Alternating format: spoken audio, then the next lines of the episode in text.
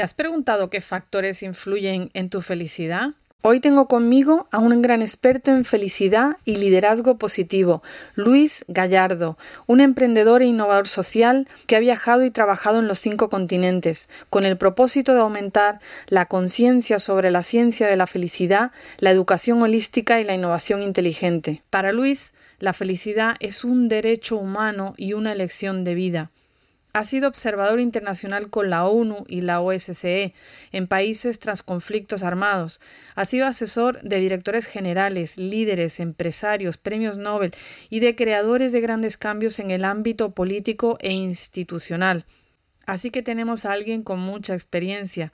En este episodio nos habla de qué es la felicidad, cuáles son los componentes fundamentales para alcanzar un estado de paz fundamental, la felicidad compartida como herramienta sanadora y transformadora, ¿Qué es la paz, que falta en los estudios para la paz, y cómo se consigue de un modo fácil esa paz fundamental, cuáles son los componentes principales de la felicidad, relación entre felicidad y creatividad, la identidad como un gran factor determinante en nuestra felicidad, y nos comparte qué pasos dar para empezar la búsqueda de nuestra felicidad y paz interior. Toma nota porque Luis viene cargado de sabiduría y cada palabra vale oro.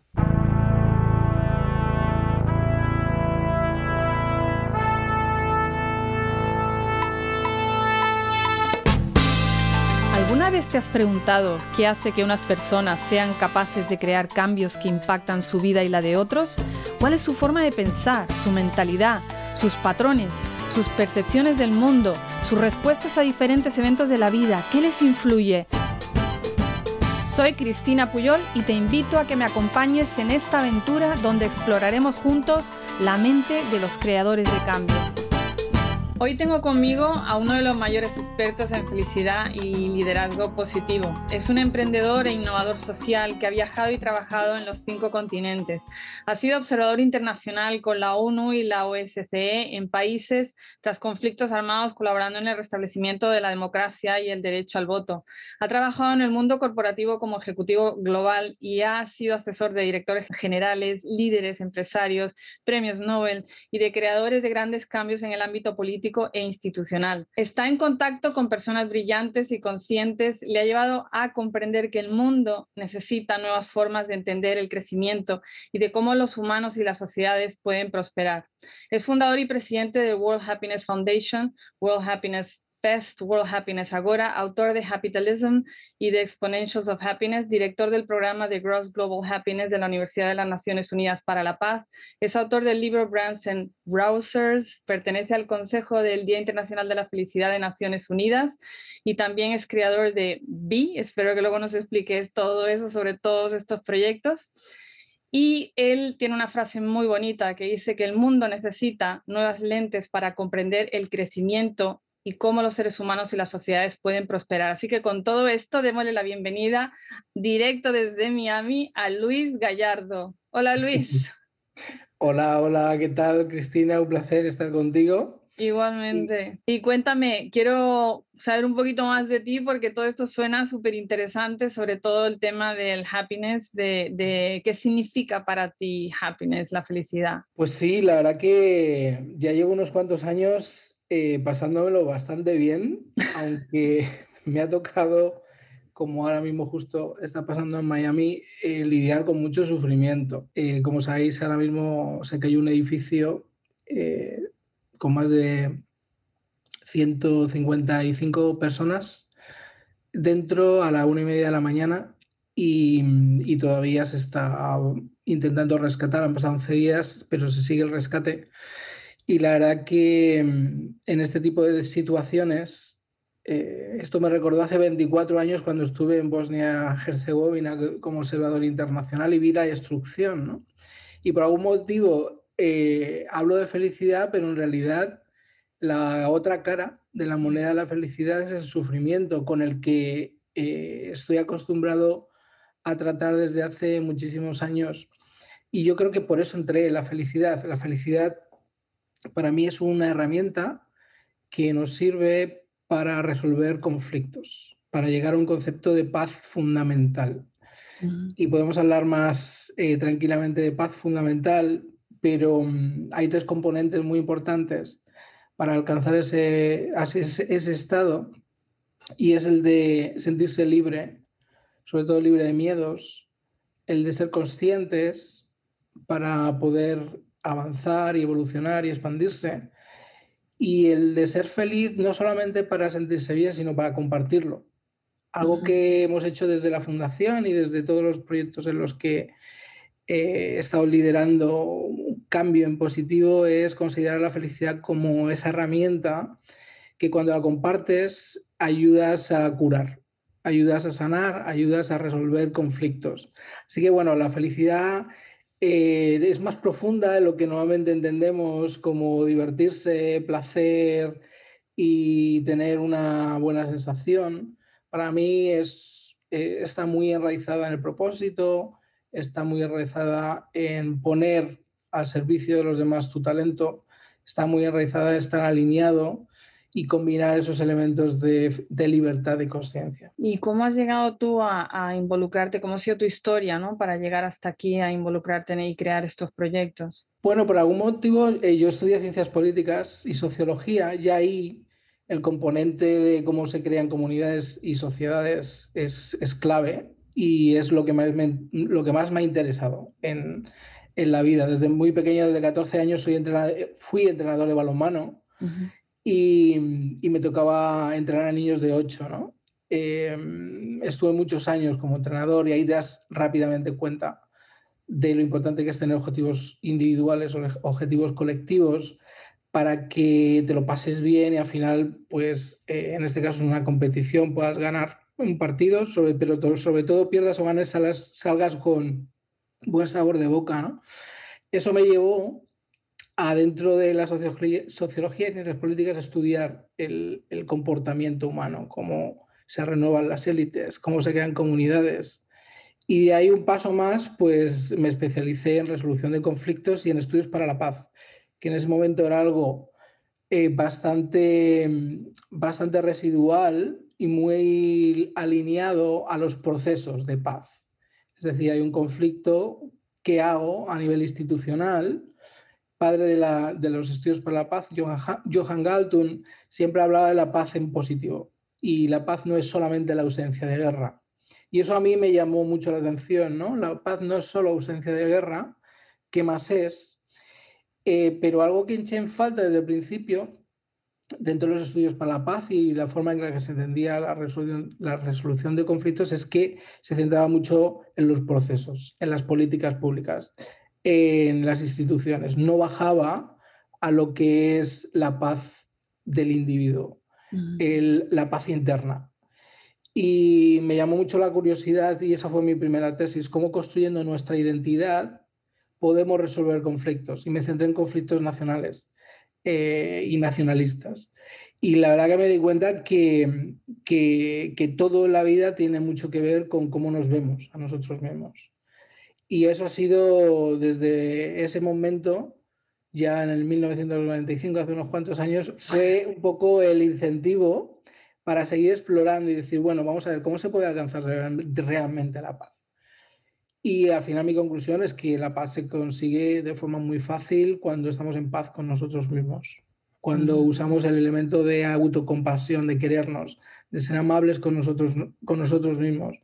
Y de ahí cuando entras en el espacio de la compasión, en el espacio del amor, en el espacio de esos elementos, rápidamente sale la felicidad, que es un concepto muy budista. En el budismo es, es fundamental, porque al final eh, es ese estado en el que, en el que eh, lo que entendemos como esa herramienta que yo llamo es una, se convierte en virtud y es un estado que realmente eh, es el que busca todo ser humano, ¿no? Y la verdad que me intrigó y como parte de mi vida ha sido eh, marketing, he estado en el mundo corporativo muchos años, dije, bueno, si hay una palabra que realmente entiende todo el mundo y que todo el mundo busca, es la felicidad. Entonces ahí dije, bueno, pues si hay que, gran, si hay que, que crear proyectos que tengan un impacto en el mayor número de personas, eh, vamos a usar una palabra que todo el mundo conoce, que todo el mundo utiliza, pero al final es una etiqueta, porque cuando te pones a profundizar detrás de la felicidad está la alegría y, detrás está el sufrimiento y detrás está la compasión y está el amor y está el perdón. Entonces, bueno, son todo etiquetas que, le hemos puesto y palabras que le hemos puesto a sentimientos que es muy complicado, pero a nivel de impacto, eh, por eso he elegido el, el, nombre Felicidad para la fundación, para el festival, para los cursos, es muy estratégico. No solamente es vamos a un festival y vamos a bailar, sino vamos a realmente profundizar en las raíces que nos hace crear estados de paz fundamental. Y la paz fundamental es con uno mismo. Qué bello. Y en el tema, por ejemplo, a mí me pasa con mis clientes de coaching, ¿no? Cuando yo les digo que quieren, la verdad es que no dicen, no dicen felicidad, dicen paz.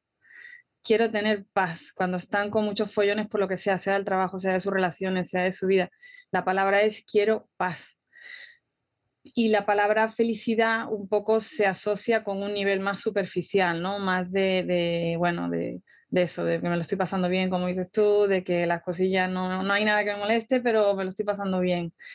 Y para la gente que se queda superficial porque le da miedo bajar, ¿no? ¿Qué, se les puede, ¿Cómo se les puede ayudar? Que es la mayoría. Claro, decirlo, eh, pero, esto ya está más que estudiado y más investigado, ¿no? Eh, mira la escala de conciencia de, David Hawkins, eh, que es una escala de 0 a 1000 y básicamente a nivel de conciencia en el mundo el 80% está por debajo de 200. En una escala de 0 a 1000, debajo de 200 significa que vivimos en el miedo, la mayoría. Suspendidos. Por debajo del coraje. la emoción que que, pasa del 200 es el coraje. El coraje para cambiar. y, y, no llegamos a coraje la mayoría de la humanidad, el 80% de la humanidad. O sea, imagínate, eh, por supuesto que entendemos las cosas de una forma muy particular. Por eso yo creo el concepto de felicidad es tan importante, porque primero todo el mundo lo entiende, todo el mundo en un momento determinado puede alcanzar, aunque sea momentáneamente, aunque sea unos segundos, un estado de euforia, un estado, incluso los fans de fútbol, ¿no? Imagínate ahí. Exacto, sí, sí, sí, Todos en un momento determinado somos capaces de identificar, identificar esa emoción. Quedarnos ahí es muy complicado eh, y, por, y por otro lado no es ni natural que estés siempre en ese estado, ¿no? Pero lo que es muy importante en este caso para mí como em, concepto estratégico es que hay que compartirla. Porque en el momento que se comparte es en el momento en el que tú puedes provocar cambios en positivo para los demás. O sea, y, aquí hay miles de ejemplos, ¿no? Es el tema de decir, oye, qué bueno es en el trabajo usar el humor. Y los líderes que usan el humor eh, normalmente crean entornos laborales en lo que la gente se sienta bien, ¿no? Pues ¿por qué? Pues porque están expandiendo. Están expandiéndose a nivel energético una vibración que a la gente le hace sentirse bien. Es el concepto de, perdonar. El concepto de perdonar no solamente es para el otro, es para uno mismo. Pero ¿qué te provoca? Te libera. Por eso eh, yo he llegado a esa conclusión y he hecho mucha investigación y sigo haciendo. Hemos creado ahora una cátedra de ciencias contemplativas, la Fundación y la Universidad de Zaragoza, en los conceptos de, de libertad y de conciencia. Porque eh, yo estoy de acuerdo, el, tema de paz, de sentirse en paz, es un sistema, es, un, es, es la forma de que tú llevas, llegas a tu equilibrio, equilibrio natural. Es la forma en que llegas a ese equilibrio en el que, eh, incluso en este caso, muchas ciencias contemplativas y muchas eh, sabidurías te hablan de ese estado de neutralidad ese estado de neutralidad es fundamental. Pero cuando hay momentos de trauma y hay momentos de crecimiento, o activas la neutralidad y la neutralidad la activas en positivo, o no puedes crear el cambio potencial e infinito que existe en el mundo. Por eso hay un activador. Y entonces yo hablo de libertad, libertad de miedo, ser libre de poder ser, no hacer, sino, sino ser consciente. Y para ser consciente hay que tener un nivel de, básico. El, básico es darme cuenta de qué está pasando. Y entonces la humanidad ni siquiera nos damos cuenta de lo que pasa, porque vamos en piloto automático la mayoría del tiempo. Y una vez que te das cuenta de qué pasa, pasas al segundo nivel, es por qué pasa. Y ahí ya, por ejemplo, el mindfulness nos está ayudando muchísimo a darnos cuenta como herramienta a gestionar nuestros pensamientos y a saber por qué pasan las cosas. Pero ahí todavía no llega ni un 5% de la humanidad. Y ya el tercero es trascender. O sea, imagínate, sé qué pasa, sé por qué pasa. Y el tercer nivel, sé para qué pasa. Y ahí ya no llega prácticamente nadie en, la, en el mundo. Eh, así que ese es el camino, pero mm, desde mi punto de vista es un camino muy bonito porque es un, un camino interior. Todo el mundo espera que alguien me haga feliz. Yo quiero estar con alguien y es que esta persona es que no la aguanto, ¿no? Es que no, no me hace sentirme bien. Sí, a todos nos pasa, ¿no? Eh, eh, yo espero hacer esto, voy al cine, voy al, como chocolate porque quiero ese estímulo, cuando realmente aprendemos que lo que tenemos que hacer es conectarnos muy internamente, bucear. Eh, me hace la gracia la gente que se aburre constantemente y que no puede estar sola. Eh, bueno, pues ahí hay una falta de conexión importante, ¿no? Porque si no te aguantas a ti mismo, imagínate qué problema vamos a tener cuando no nos aguantemos nada, nadie a nosotros mismos, ¿no? Entonces, bueno, es un proceso muy bonito y la felicidad en este caso, como parte de las herramientas, es algo que estamos muy focalizados porque es la que todo el mundo entiende, pero por otro lado es de las más complicadas de mantener. Es casi, es casi imposible mantenerla para la mayoría de las personas porque tiene un componente genético. Eh, tiene dos componentes muy complicados. Por eso no es tan fácil. O sea, es, es muy fácil aspirar, muy difícil mantenerlo, porque tiene dos componentes. Eh, uno es está en la mente, es un estado de la mente. Segundo, es, tiene un componente genético muy grande. Entonces, hay gente que viene predispuesta genéticamente y hay gente que no. Entonces no es, no es, no es, lo, no es lo, mismo para todo el mundo. Entonces, mm. entre que está en la mente y tiene un mm. componente genético, lo complicamos muchísimo. Porque si hay algo difícil de gestionar, es nuestra mente, nuestros pensamientos. Y encima ya cuando lo relaciones con las emociones, ahí ya lo complicamos todo y por eso tenemos tantísimos conflictos a nivel mundial, ¿no? Entonces, bueno, eh, como ves, tiene, tiene un poquito de complicación. Pero y esto cuando dices que es genético, es, es que hay gente realmente que viene con una facilidad para la felicidad y otras personas que no. Sí, sí, bueno, esto ya, uno de los primeros estudios que se hicieron en ciencias de la felicidad, que se ha convertido en una disciplina, fue uno de los estudios de Sonia Lubomirsky, en el que ella identificó que básicamente eh, del 100% de la felicidad, casi el 50% está determinado genéticamente. Wow. 40% depende de nuestro comportamiento y de nuestra actitud y un 10% solo de las condiciones. Y en las condiciones está metido, bueno, que estoy casado, que no estoy casado, que vivo en un país eh, con mejores condiciones sociales o no, Em, todo esto se ha debatido y se sigue debatiendo totalmente, constantemente. Y hay muchos psicólogos y muchos economistas que dicen que no, que esto no, no es así, que las condiciones son mucho más importantes. Eh, eh, por eso este espacio es tan bonito, porque puedes debatirlo y al final tienes que hablar. Te vas a Bután y en Bután solo miden las condiciones de la felicidad te vas al World Happiness Report y solo hay cinco condiciones, eh, pero te vas a nivel de crecimiento postraumático y todo tiene que ver más del 80% con tu actitud. Eh, y las condiciones son mucho eh, y menos importantes y genéticamente se, se, consideran, pero no se trabajan en ellas, porque solo puedes trabajar en ellas a nivel epigenético. Y el nivel epigenético viene de trabajar el comportamiento. Entonces, bueno, hay muchísimo debate, pero sí que hay eh, muchos estudios a nivel biológico y a nivel genético que sí que, que sí que han encontrado el gen o los genes, eh, pero por otro lado, la buena noticia para todos, y es algo que todavía no se conoce y que se está estudiando muchísimo, no se conoce por mucha gente, pero se sigue estudiando muchísimo, es el concepto de epigenética, es el de cambiar los genes en vida a través de nuestro comportamiento y a través de nuestra actitud. Y eso se deja a, nuestra, a, nuestros, eh, a nuestros familiares. O sea, es algo que los genes se van heredando, pero al cambiarlos en vida, tú vas a, vas a dejar el legado de unos genes que has, que has trabajado durante tu vida, ¿no?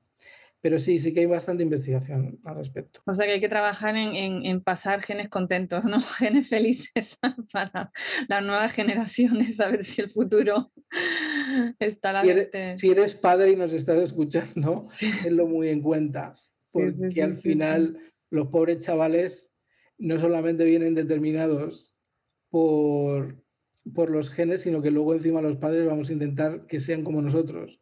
O, como o, que hagan lo que nunca pudimos hacer nosotros, ¿no? y les vamos a determinar. Así que imagínate ya cómo nacemos en el mundo, determinados por los genes y determinados por los padres. Sí, sí, sí, sí. ¿Y todo esto cómo se relaciona con la psicología del positivismo? Sí, la corriente de psicología positiva es una corriente que ya eh, lleva unos cuantos años. Hay eh, bueno, eh, en este caso, el psicólogo más conocido, que no es el único, es eh, Martin Seligman, Ed Diener, que desgraciadamente falleció hace un par de meses, se, le llamaba el doctor Felicidad. y, la verdad que se ha avanzado muchísimo en, profundizar lo que es el concepto de positivismo, de positividad, de optimismo, y, de felicidad y de alegría y de todos esos componentes que se ven y en muchos casos se llaman como los soft skills y que se ha descubierto que en un momento determinado, y ahí estamos desde la fundación y desde el concepto de capitalism, eh, haciéndolos el, centro, ¿no? Al final, si queremos ser felices, pues vamos a empezar con la positividad. Eh, no nos centremos solamente en resolver los problemas, sino en desarrollar y potenciar las fortalezas, que realmente la psicología positiva se centra en el concepto de fortalezas, en el, concepto de talentos y el concepto de fortalezas. Em, eh, muchas críticas a la psicología positiva es que no puedes estar solamente centrándote en lo bueno.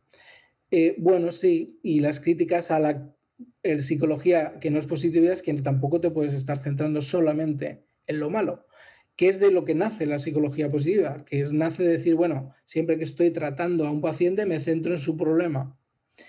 Y algo que a mí me ha pasado a nivel particular eh, con tantos años de ser entrenador de balonmano es que tú llega un momento que si quieres desarrollar eh, las capacidades de un jugador, tienes que identificar en qué es bueno y en qué no es tan bueno. Y al final te potencias lo bueno y potencias lo bueno y intentas ir rebajando poquito a poco las eh, capacidades que no son tan buenas, pero sobre todo te centras en lo bueno que son. No le pides a un pez que escale un árbol. Eh, bueno, pídele a un pez para lo que ha nacido y para lo que es bueno. Entonces la psicología positiva se centra en ese espacio, en el espacio de cuál es el propósito, cómo lo descubro, cómo lo recuerdo, cuáles son las capacidades que tengo, cuáles son las fortalezas que tengo y cómo desarrollo en positivo mi vida. Y la verdad que, bueno, se ha, convertido en un fenómeno. Hay ahora miles de psicólogos y sobre todo mucha investigación. E incluso ya está la corriente de la educación positiva, como traslado todo concepto de psicología al concepto del aula y todo ese espacio en el que estamos nosotros como fundación también ayudando con la Asociación Internacional de Educación Positiva y de Psicología Positiva. Eh, nosotros no excluimos otras ramas de la psicología, como puede ser la gestión del trauma o como puede ser otras eh, psicologías más cognitivas. Nosotros trabajamos con todo el mundo, pero sí que es cierto que el fenómeno de la psicología positiva y ahora la educación positiva está dándole una nueva perspectiva a la educación y a la forma en que tratamos los problemas o sea, si esto lo traducimos a nivel de empresa y de empresarios, ¿cómo aceptan ellos todo el tema del positivismo? Porque a veces también se ve como muy yuyu o muy que no es serio, ¿no? Que, ¿cómo, cómo lo, cómo, ¿Cuál es tu experiencia? Bueno, en este, en este, caso sí que me pongo normalmente el gorro del mundo corporativo y como me ha tocado trabajar muchísimos años en, el entorno empresarial y a nivel muy alto, porque al final durante más de 12 años eh, estuve de, director general de, marketing y de comunicación de, Deloitte, de una de las grandes firmas de servicios profesionales. Eh, cuando te toca en el día a día eh, dar resultados, porque al final las empresas para lo que existen es para crear productos o servicios y ofrecerlos y que alguien los compre, ¿no? O sea, al final es raro una empresa que no haga eso. Al final una empresa, unos crean productos o servicios y otros los venden. O al final los mismos lo hacen todo, ¿no? Dependiendo de lo grande que seas. Pero no mucho más complicado que eso. Y, y algo que te das cuenta en la mayoría de las empresas es que llega un momento que ya no se dan cuenta ni para qué están haciendo lo que están haciendo. Entonces pierden un poco el propósito. Y empiezan a fichar gente, a contratar gente que no sabe ni para lo que están ni, ni quiénes son ellos mismos. Y es ese tipo de persona que condiciona y que te cuestiona normalmente que haya que tratar bien a la gente. Eh, cuando a quién no le gusta que le traten bien. Porque al final estamos hablando de algo tan de sentido común que lo hemos convertido en un, en, incluso en una ciencia, pero es porque no lo hacemos. Entonces llega un momento que en vez de tratar a los demás con respeto, en vez de tratar a los demás como si fueran tu madre, en muchos sentidos, eh, y querer y ayudar y crear las condiciones para que la gente se pueda desarrollar, lo que hacemos eh, muchos y cada vez menos, por suerte, porque cada vez este, este concepto está más expandido, es intentar presionar, gritar, eh, crear tensión, pensando que eso va a despertar a la gente, ¿no? Entonces, este es un, es un problema de educación más que, más que nada, es un, eh, y es un problema de educación emocional. Es un problema de decir, oye, que si tú le gritas a alguien y creas condiciones de miedo, esa persona va a rendir mucho peor que si quieres y creas unas condiciones en las que la gente se sienta segura, en la que la gente se sienta querida y la gente se siente como que pertenece, ¿no? Mm. por suerte, ya hay muchísimos estudios y mucha investigación que, que, es que son obvios, ¿no? Y decir, bueno, en un entorno en el que hay una base segura, yo me siento seguro, no me van a despedir al día siguiente, eh, puedo crecer, en un entorno en el que creo unas condiciones en las que se conectan los equipos, se crean equipos diversos, en unas condiciones en las que se respeta y se, crean, eh, y se crea equidad, eh, el crecimiento de esas personas y de ese entorno laboral es, es espectacular. Entonces se llega al nivel de resultados, se llega al mm. resultado, porque al final todo está interconectado y a nivel empresarial eh, si no tienes, em, esto ya se decía al principio del management, de la gestión, ¿no? Empleados felices, clientes felices. Bueno, pues ahora resulta que, se ha demostrado por todas partes. Y no solamente eso, sino que cuanto más felices eh, son las personas, más creativas son, más innovan, eh, crean mejores condiciones para otros, se expande, ¿no? Entonces, sí, todavía queda muchísimo por educar y nuestro objetivo en este caso es educar en el mundo al menos de 7 millones de estos líderes empresariales en posiciones de impacto de más, de más de 400 personas, porque eso va a conseguir que se llegue a un punto de, en el que toda la, balanza se equilibre hacia el positivismo. ¿no? Pero bueno, la suerte que tenemos es que muchísima investigación y ya cualquiera que diga, oye, pues no me lo creo, pues no te preocupes, no te lo crees. Aquí, está... el informe uno, el informe dos o el informe que tú me pidas. O incluso si quieres, te hacemos un informe específico para tu empresa y medimos hoy y mañana. Y sobre eso nos vamos a dar cuenta de lo importante que es centrarse en lo bueno más que lo malo. Y habiendo viajado a tantos países, culturalmente afecta eso a la forma en que se trata a las personas en, dentro de empresas. ¿Y ¿Tú notas la diferencia cultural? Muchísimo. Sí, ahí sí que yo le cuestiono a Sonia que el tema del 10% de las condiciones porque hay en lugares y en entornos en el que realmente lo condicionan todo. Eh, un nivel jerárquico, un nivel de machismo grandísimo, un nivel de sociedad eh, patriarcales, incluso si hablamos ya de un sistema eh, mundial, eh, el capitalismo es un sistema patriarcal que lo que está basado en la extracción de los recursos. Mm. imagínate, ya llegamos a que estamos totalmente condicionados como seres humanos por el sistema que hemos elegido para eh, gestionar los recursos que tenemos. ¿no? Es un sistema realmente basado en la extracción y en la carencia. Eh, si te das cuenta, cuanto menos hay de algo, más, cuesta. Bueno, eso es sistema, eh, o sea, ya de por sí es perverso, porque, porque no vivimos en un mundo independiente, todo está dependiente. Y eso es una de las cosas que más nos cuesta entender, la interdependencia y la dinámica de sistemas. Es algo que nuestro cerebro no lo entiende y culturalmente no lo vemos, ¿no? Entonces ahora mismo hay unos elementos culturales que no solamente afectan a países, sino a ciudades, a comunidades concretas. Hay unas empresas totalmente tóxicas, unas empresas eh, eh, que sabemos que culturalmente lo que hacen es extraer y otras empresas que son la panacea del desarrollo personal, el desarrollo humano en el que todo el mundo quiere trabajar porque la gente, entre comillas, no es tonta.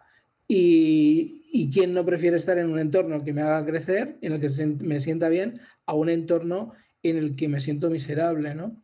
Entonces, sí, hay unas diferencias brutales, eh, desde Japón hasta ciudades en España. O sea, no, eh, no, solamente hablamos de países, porque al final los países son etiquetas y todo el mundo intentamos eh, ser de un país porque no hay más remedio. Pero esto está cambiando, está cambiando y ya de 205 países que hay en el mundo estamos pasando a ciudades tan importantes como países. Y estamos pasando luego a comunidades que determinan muchísimo lo que pasa. ¿no? Entonces el tema identitario es uno de los temas eh, que más me interesa y me has investigado eh, y, también nos condiciona a nivel de positivismo y felicidad. Por eso hay que elegir muy bien con qué nos identificamos. Entonces a nivel cultural afecta mucho porque si yo me identifico o me sobreidentifico con algo, imagínate, yo soy del Barcelona o soy del Madrid, si yo me sobreidentifico con eso, determino totalmente mi vida. Y va a llegar un momento que sí que hay hooligans. Y lo entendemos por qué hay hooligans. Porque se han sobreidentificado. Y la sobreidentificación afecta a las ciudades, a los países, a las familias, a todo el mundo. Y eso se convierte en uno de los elementos culturales que más determinan la felicidad de cada persona. Porque cuando estás en una cultura que lo que incentiva es la sobreidentificación, y decir, no, tú aquí eres de esto o no eres. Imagínate ya el condicionamiento que vamos a tener a todos los niveles, hasta nuestro cuerpo ya directamente, solamente de pensarlo yo ya estoy tenso.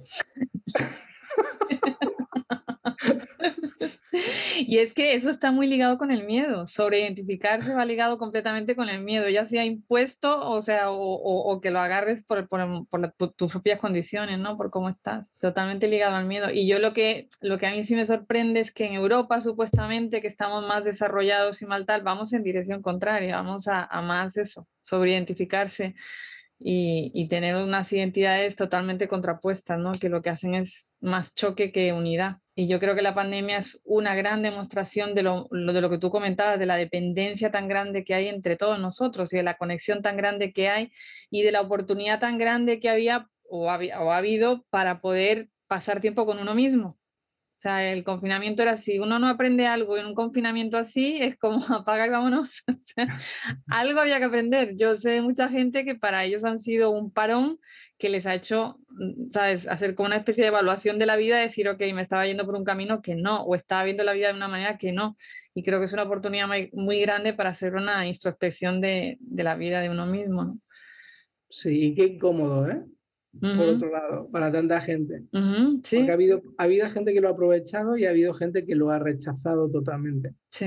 Y, y eso nos pasa en todo en la vida. Al final, mucha gente tiene miedo en profundizar, en saber qué les hace emocionarse y qué no, por qué en un momento se sienten mal, por, por qué en otro momento se sienten bien, pero no podemos evolucionar como personas en sociedad y, y, crear sociedades prósperas si no hacemos esa profundización. Entonces, COVID nos ha dado una oportunidad para hacerlo eh, y bueno, ya veremos eh, qué pasa en el mundo y qué pasa en la vida después, eh, pero sí que hay gente que habría necesitado un poquito más de tiempo para, para llegar a esa profundización. ¿Cómo hacer los retiros? Yo, todos sabemos que al final en, en la vida hay etapas de días o de horas, de, semanas o más largas, ¿no? Los retiros de 10 días de silencio existen por un motivo muy clave, ¿no? Y es porque realmente eh, pasas la barrera, esa barrera de sentirse totalmente eh, incómodo. O las meditaciones, la meditación, que es algo tan importante, pero a nivel de investigación se sabe que la barrera realmente en la que te cambia de forma fundamental la neuroplasticidad y la forma que ves el mundo es a los 45 minutos. Entonces, en el momento 45 es cuando pasas la barrera, ¿no? Esa barrera que tan incómoda, tan dolorosa en muchos casos, o cuando hacemos deporte, ¿no? Y estiras un músculo. Tú estiras, estira, me duele, me duele. Justo cuando te duele tienes que tirar un poquito más porque es el momento en el que tú creas más elasticidad. Entonces, eh, como con COVID no lo hemos visto así, lo hemos visto como esto no nos lo merecemos y encima nos tapan la boca y nos reparan, la gente se ha centrado más en resolver el problema a nivel incluso político, se ha convertido esto en un arma de políticos eh, y no hemos aprovechado para profundizar en, en la oportunidad de tener un retiro tan importante y tan grande y tan largo, ¿no? Mm. dentro del sufrimiento, por otro lado. Porque al mm. final eh, lo que sí es cierto es lo que pasa en la vida, ¿no? Que todos estos parones nos dan situaciones dramáticas. Es raro hacer parones que no vengan por una situación dramática. Es muy raro. Que seas súper consciente para decir, no, bueno, me voy de vacaciones y desconecto, desconecto totalmente para pasármelo bien. Sí, hay etapas en la vida en las que lo podemos hacer pero llega un momento que eso ya es como un lujo, ¿no? Cuando debería ser la vida. Sin embargo, para dramas es lo que aquí en Miami se cae el edificio, al día siguiente hay inspección de todos los edificios, cuando nunca se había hecho. Son, son las llamadas a la acción, los dramas, los que nos hacen realmente despertar. Em, y por otro lado, nos hace despertar desde miedo. Esto es muy complicado eso, mm. porque cuando despiertas desde el miedo, no estás ahondando en la expansión, estás ahondando en, el, en la energía que se llama catabólica, es una energía de destrucción. No es una energía anabólica, que es una energía de expansión. Entonces es súper sutil, pero poca gente en el mundo todavía se está dando cuenta de la, de la importancia del nuevo paradigma que se está cambiando ahora mismo. Y es un paradigma eh, que va muy al fondo y a muy a la raíz de, la existencia. Eh, no existimos para sobrevivir, existimos mm. para expandir. Entonces, o vivimos en un mundo en el que aprovechamos esa expansión o jamás vamos a evolucionar. Entonces, aquí ahora es el gran debate es entre la, la utopía y la distopía, entre el bien y el mal, entre el rojo y el azul. No, eh, vamos más al centro, vamos a más a ese punto de paz fundamental y desde ahí vamos a expandir. Pero es muy difícil hacerlo desde miedo, porque al final cuando lo haces desde miedo vas a salir a un nivel eh, muy, muy, muy cercano al miedo. Mm, y ese nivel muy cercano al miedo eh, va a estar basado, por ejemplo, en el orgullo. No va a estar basado en la paz o en el amor. Entonces, bueno, todavía nos queda bastante para ir evolucionando ahí como especie. Yo creo que también es importante notar que, que cuando hay un trauma y hay un cambio, había señales antes. Lo que pasa es que muchas veces no se han prestado atención a esa señal. Entonces creo que eso que hablas de la conciencia es importante, porque cuanta más conciencia tienes, más señales ves. Más ves venir, dijéramos, el fuego. Si ves un poquito de humo, ya dices hay que hacer algo. Y a veces el que está con el miedo, como dices tú, está tan obsesionado con otra cosa que no ve el humo, que ya empezó y, para cuando se da cuenta las llamas ya no, no hay quien las controle. Entonces la, conciencia, el, awareness, el, el tomar conciencia de todas las cosas que están pasando, yo creo que es una base importante para poder evitar el, bueno, el encontronazo con un trauma mayor. Y parte de la idea de este podcast es eso, de, gente como tú que experimenta tanto, que pueda dar pistas para que la gente no tenga que esperar a darse contra la pared para hacer un cambio, ¿no? Y, y en el tema de tomar, para los que están muy despistados y los que están con un poco de miedo a enfrentarse a sus emociones, ¿cuál sería un primer paso, crees tú? Pues mira, primer paso es entender qué pasa. Es, y, requiere un poquito de trabajo, porque al final tienes que abrir los ojos y tienes que mirar a tu alrededor y tienes que investigar un poco y tienes que, eh, que, empezar a entender las cosas. Entonces, se llama atención, tener atención. Eh, y sobre todo, una vez que tienes atención, entender que hay tres grandes divisiones hoy en el mundo. Está la división y la separación con uno mismo. Mm. Está la separación con nuestras sociedades. Las sociedades se están polarizando cada vez más. Y hay una separación con la naturaleza. Hemos considerado la naturaleza como algo que hay, que hay que extraer. Hablamos de la extracción en el sistema capitalista. La naturaleza hemos considerado, bueno, es mi jardín y yo hago con mi jardín lo que quiero y si tengo que cortar los árboles del jardín los corto. Bueno, pues ahora nos estamos dando cuenta que esa separación con la naturaleza nos está trayendo virus. Porque al final, ¿de dónde viene COVID? Pues mm. de ir más allá, hemos sobrepasado fronteras. ¿De dónde, ¿De dónde vienen tantas catástrofes naturales? Bueno, si la casa no estuviera en ese lugar, nos habría caído.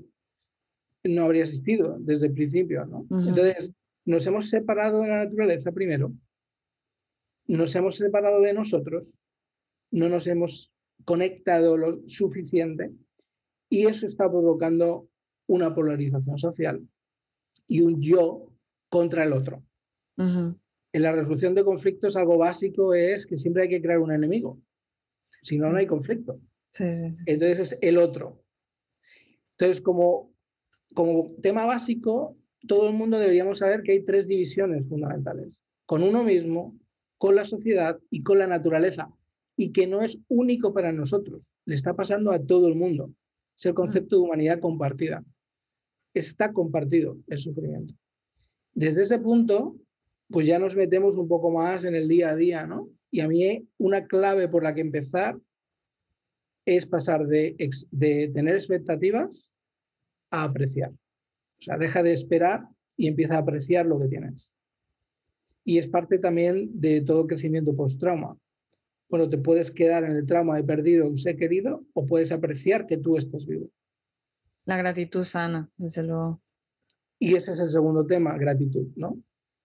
O sea, tú dejas de esperar y empiezas a apreciar y a partir de ahí, dentro de la apreciación, empiezas a agradecer. Y el segundo paso fundamental es dar. Dar. O sea, si tú le pones el corazón a ayudar a alguien a que consiga sus objetivos, ayudas a esa persona y te ayudas a ti mismo. Entonces, el dar y vivir en una cultura de dar y en una economía de dar es clave. Entonces, si hay que empezar por algún lado, yo empezaría dando. Eh, dentro de saber que las cosas tienen tres divisiones, ¿no? Pero empieza a dar, no sabes qué hacer, da. Hazte voluntario, eh, ayuda a alguien, pregunta quién necesita ayuda. Y sobre eso empieza a realmente a respetar. Entonces yo hablaría de esos tres niveles. Aprecia en vez de espera, da basado en la gratitud y luego respeta. Y sobre eso yo creo que, ya tenemos un camino. Eh, y luego ya como técnicas muy prácticas, invitaría a todo el mundo a aprender a respirar. Simplemente es eso, empezando a respirar. La respiración es la clave de la vida y se nos olvida. Y cada vez que estamos en tensión, dejamos respirar y, esto, y, ese momento eh, es el que nos provoca incluso estar en más intención. Entonces, aprender a respirar y la respiración es lo que oxigena y lo que nos trae vida eh, al cerebro y a todos los órganos y aprender a respirar es, es clave. ¿no? Y, sobre, y una vez que sé respirar, voy a empezar a meditar o a contemplar. ¿no? Todo el espacio de, de contemplación y meditación es fundamental. Entonces yo creo que ahora mismo sí que hay eh, técnicas muy concretas que nos ayudan a pasar de un momento de ansiedad a un momento de relajación y a un momento en el que estoy neutral, a un momento en el que puedo ser más feliz para expandir. Que además la, respiración es el acto más, más básico, digo, de dar y recibir, porque es, el aire lo compartimos todo y siempre estamos dando y recibiendo. No puedes solo dar y no puedes solo recibir. En realidad la respiración tiene los dos componentes. Pues te agradezco muchísimo tu tiempo, no quiero quitarte, trato de que los capítulos estén más o menos ahí por la hora. Eh, pero seguiría hablando contigo dos horas más porque la verdad es súper interesante todo lo que compartes y además que muy necesario hoy en día y, la gente tiene que seguir despertando con todo esto que estás diciendo. Así que espero que la gente escuche este mensaje que has dado y lo, lo, práctico de lo último, que es difícil de hacer, eh, pero es súper importante que la gente lo haga el dar, el, bueno, dar y recibir es, fundamental para que podamos conseguir una sociedad muchísimo más conectada. Muchísimas gracias Luis por tu tiempo y, por toda tu sabiduría. Pues a ti Cristina por tener este espacio, por focalizarte en este liderazgo en positivo y a todo el mundo eh, por crear sociedades y apuntaros eh, a todo lo que hacemos desde la fundación worldhappiness.foundation a crear sociedades libres, conscientes y felices, que es nuestro objetivo. Así que os animamos a, participar. Muy bien, muchísimas gracias. Pondremos toda la información en las notas del episodio y, esperamos que todo el mundo se conecte contigo. Muy bien, pues, gracias. Gracias. traigo mi